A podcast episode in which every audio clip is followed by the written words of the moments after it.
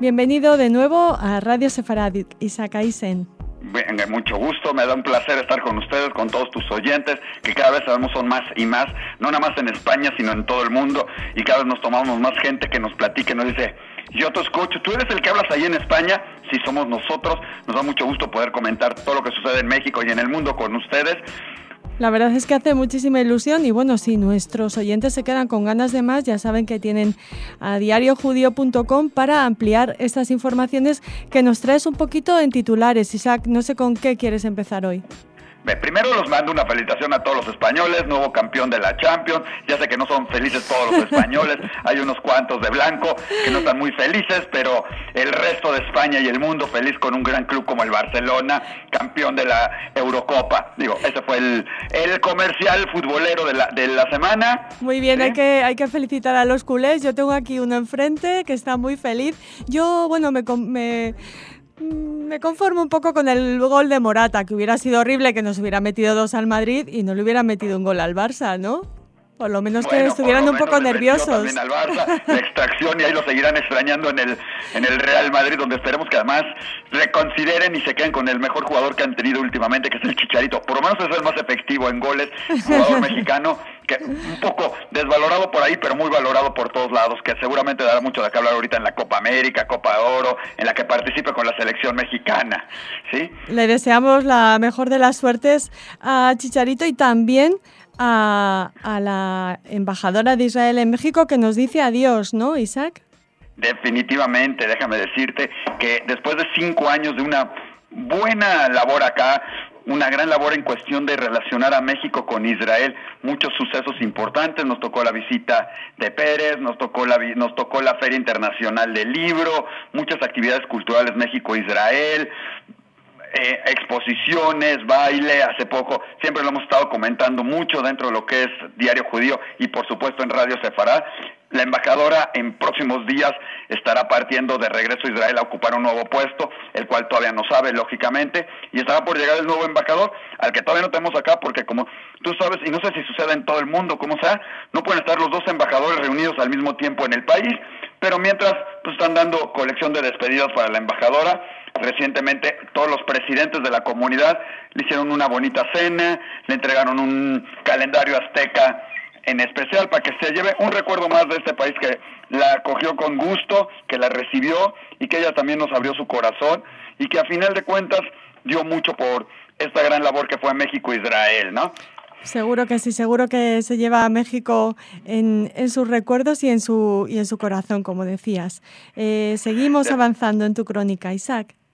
Sí, déjame decirte antes de avanzar mucho, darte un pequeño comercial. Nos tocó la oportunidad ayer de estar en la presentación para los artistas, editores, productores, de lo que va a ser la primera telenovela judía en México, ¿sí? Es una telenovela que además nos va a dejar un recuerdo de nuestro pasado judío, un presente, una enseñanza, ¿sí? Con temas tan interesantes como si la protagonista encontrará el amor de su vida, si el novio, el otro protagonista, la encontrará ella, con quién se quedará, si el orangután que aparece los devorará, los atacará o lo dejarán acariciarse, si el amor a un hombre está por la vista o por el estómago, y si las recetas de la bobe servirán para este, para este fin. Ya le estaremos platicando, es por siempre, algo así es, será el título, y en, y en breves estaremos ya platicando de su lanzamiento oficial y de que todos tienen que tenerla, verla y disfrutarla porque realmente está buenísima, divertidísima, al mismo tiempo que con mucho aprendizaje y, y como te decía, tratando de recobrar algo que se ha perdido un poco en la comunidad judía, tanto de México como del mundo, porque es un valor importante en todo nuestro pueblo, ¿no? Muy bien, pues estaremos atentos a esta telenovela. No sé si sabes el título. Por siempre y así estará por llamarse esta telenovela, pero sabes que en, mucho, en los caminos de repente cambian un poco de nombres, mientras se presentó como Por Siempre. Madre mía, buenudo título. Bueno, pues la estaremos atentos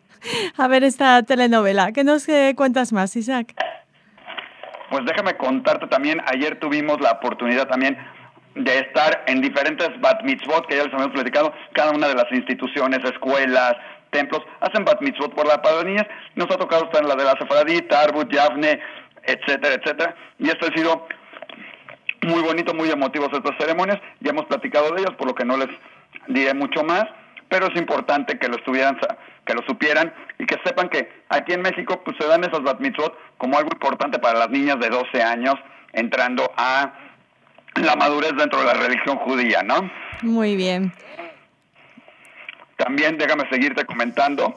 ¿sí? Que entrando al otro lado de la edad, ¿sí? Monte Sinai inauguró su casa de los adultos, un lugar donde van a tener cantidad de actividades para que las personas de la tercera edad, algunos ya retirados, otros con menos labor y todo, que no queden en su casa diciendo, bueno, ¿qué puedo hacer de mi vida? Tengan que hacer, ir, visitar, con cantidad de actividades, salidas, un lugar muy hermoso que construyó Monte Sinai, uniéndose a esto a lo que tiene Maguen David con Colán y Sayón, a lo que tiene el Deportivo con Bellacat, a lo que tiene la Keilash Genadí, y a todas estas instituciones que están buscando qué hacer para honrar a estas personas de la tercera edad que tanto han dado, tanto a sus familias como a la comunidad judía en general, ¿no? La verdad es que todas las iniciativas que se hagan en ese sentido eh, son eh, maravillosas y nos encanta que nos las que nos las cuentes. Isaac, también nos vas a hablar de deporte, ¿no? Definitivamente, aunque ya hablamos un poquito, te voy a hablar de algo que va a suceder en México y donde también tuvo que ver alguien de la comunidad, un personaje del que también hemos comentado bastante en Diario Judío, porque además es colaborador de Diario Judío, es de los organizadores y promotores de un evento muy singular en el centro de la Ciudad de México, que es el centro del país para muchas cosas, el Zócalo Capitalino que se llama, que es donde está el Palacio Nacional, la catedral más importante, donde se hacen manifestaciones, donde se hacen mercados, tianguis ahora se vestirá de verde, con un diamante, ¿sí? Tendrá un diamante enorme, sí, pero es un diamante de béisbol, porque se va a presentar allí lo que se llama el Home Run Derby, una iniciativa de la Liga Mexicana de Béisbol para promover este deporte, pero donde en el Zócalo Capitalino tendremos a los mejores eh, beisbolistas, bateadores del país, ¿sí? dándole a la pelota a ver qué tan lejos la llegan. Esperemos no le caiga por ahí una pelota a Palacio Nacional y se arme todo un mitote este, de seguridad, ¿verdad? Porque con la fuerza que tienen estos peloteros, nunca se sabe, pero es una iniciativa que está manejando Carlos Alasdraki para promover este deporte y nos da mucho gusto aquí poderlo comentar, porque además tendremos por ahí a alguien de Diario Judío participando, activando, estando dentro de esta organización, entonces da gusto poder estar y promover un deporte que es tan popular en México como lo es en Estados Unidos y en algunos otros lados del mundo, ¿no? No tanto como el fútbol, pero sí con mucha influencia, ¿no? Muy bien. Y una ya que te hablo de México, déjame recordarte que además esta semana se vivió una elecciones en el país, un fin de semana poco tenso, algunos lugares donde se pensaba podría haber algunos actos violentos. Afortunadamente las elecciones pasaron en su mayor parte en paz y ya veremos los cambios. No son elecciones presidenciales, pero son elecciones en algunos lados de gobernadores, que son, digamos, los más importantes representantes de los estados de la República Mexicana, en otros presidentes municipales, ¿sí? en otros los diputados que conforman las cámaras legislativas de nuestro país, y veremos qué cambios se van dando, esta vez con mucha participación de nuevos partidos, hasta de candidatos independientes que ya se permitieron, y fue una jornada diferente en ese sentido, con un nuevo organismo rector de las elecciones, ¿sí? Y veremos qué sucede en el país después de ellas. Mientras pasó con calma, se fue y lógicamente la comunidad judía participó en pleno, se les invitó a participar y como parte de este país que somos, participamos, votamos libremente cada uno y se escogió cada uno por quien prefería para ser nuestros próximos representantes en las diferentes áreas. Eh, Isaac, ¿hay un partido preferido? ¿Los eh, judíos mexicanos optan por votar una tendencia política frente a otra o es, es eh, muy variado y muy Te podría decir que sí, no quisiera entrarlo porque parecería que es como que la comunidad judía tiene vota por un partido en preferente. Durante algún tiempo la elección era por el partido que estaba en el gobierno durante mucho y que hoy en día también está, que era el PRI,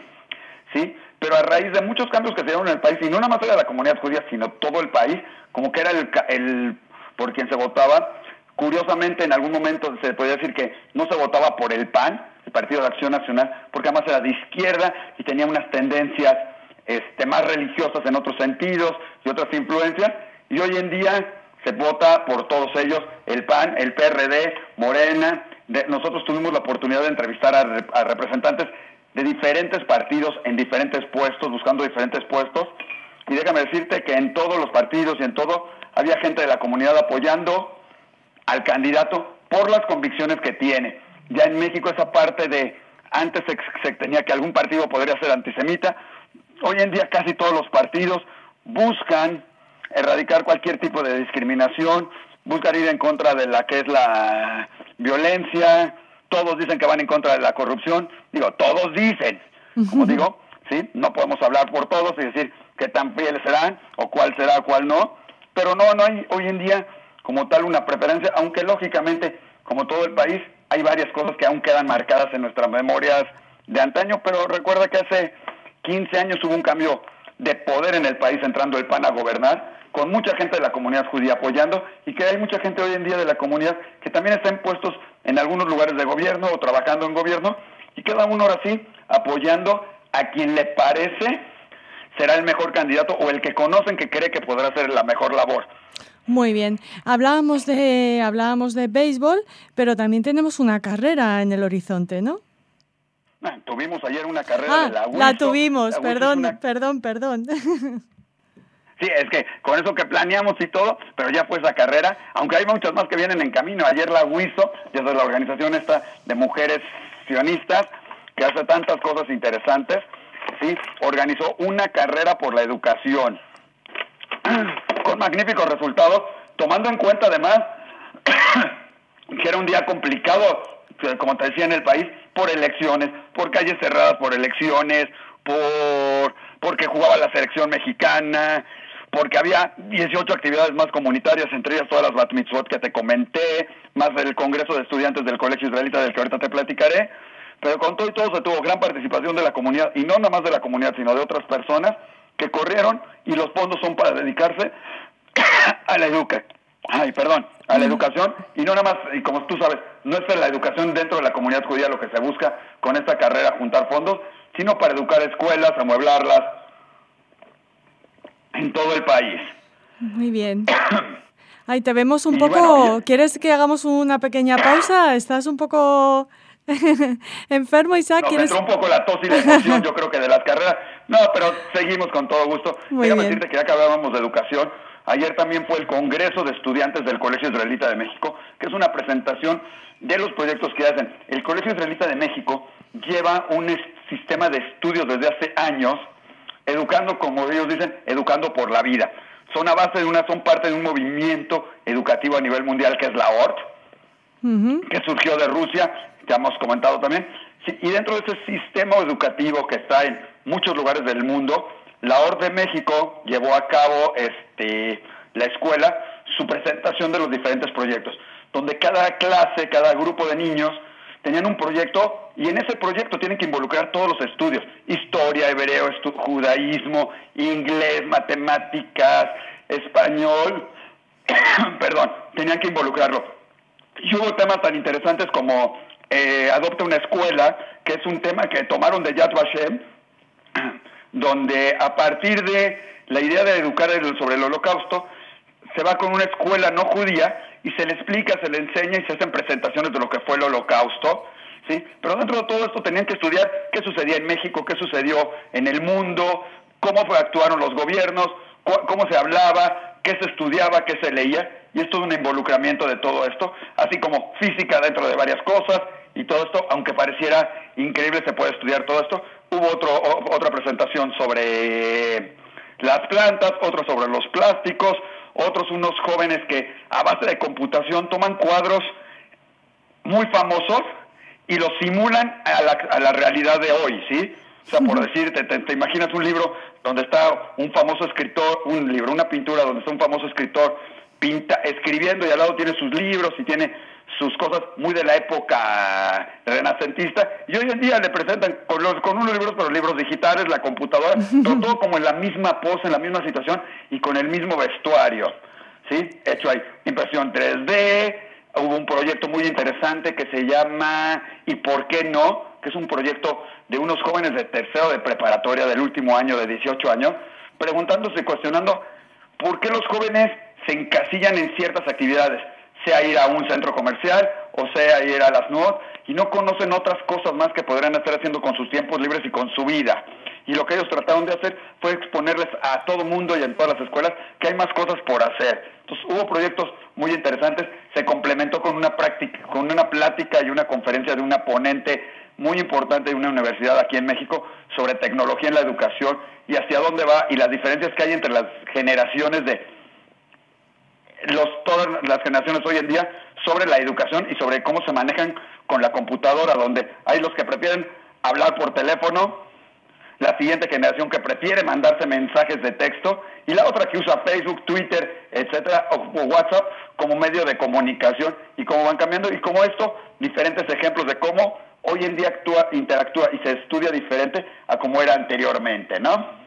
Muy bien, Isaac. Eh, si quieres, eh, terminamos ya eh, hablando de, esta ley que tanta ilusión y tanta expectativa ha levantado, la ley de nacionalidad para los sefardíes de origen español. No sé, creo que habéis tenido una visita en este sentido allí en México. Sí, va a estar por aquí David eh, Portero, no portero de fútbol, sino David Portero,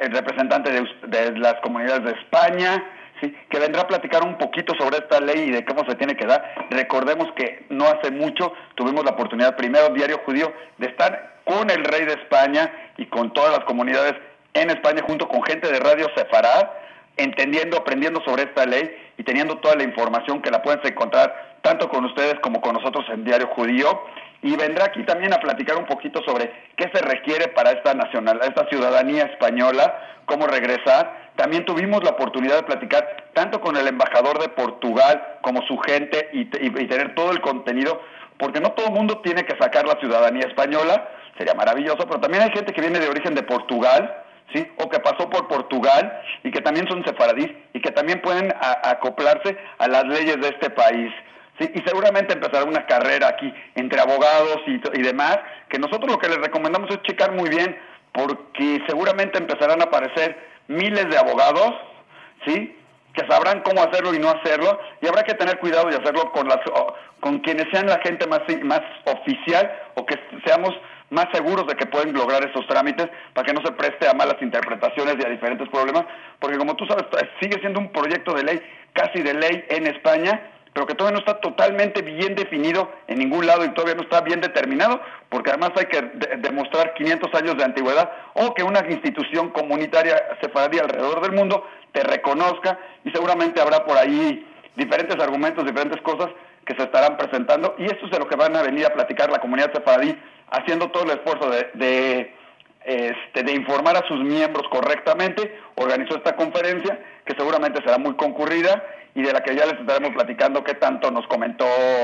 David en eso, ¿no? Muy bien, eh, una iniciativa muy interesante y muy útil, por supuesto, para toda la gente que acuda, que como tú dices, tiene toda la información en tanto en Diario Judío como en Radio Sefarad, como en otras entidades y organismos, pero que siempre viene muy bien informarse y ser cautos frente a, bueno, a posibles... Eh,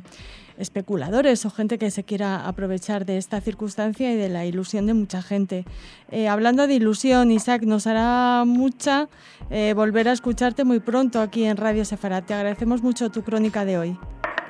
Ah, te los agradezco mucho a todos. Y ya que dices de ilusión, pues seguramente estarán también muy ilusionados porque por ahí estará llegando un joven saliendo de su accionará en Israel y que pasará por España para conocerlos, para trabajar con ustedes un ratito, platicarles y que ahí se los encargamos, ¿sí? Con toda la ilusión que él trae, con todo lo que trae, con todo el conocimiento y se sorprenderán de lo interesante que es platicar con él.